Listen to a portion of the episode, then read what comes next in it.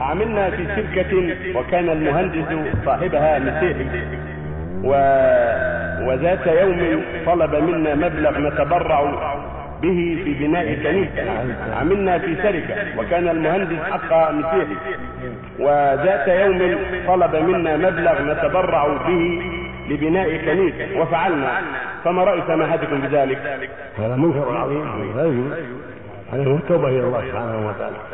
بعض أهل العلم يرى هذا كفرا وردا نعوذ بالله لأن مساعدة على إقامة الكفر فالواجب على من فعل التوبة إلى الله والرجوع إليه سبحانه وتعالى والندم والإقلاع وعدم العودة إلى مثل هذا نسأل الله.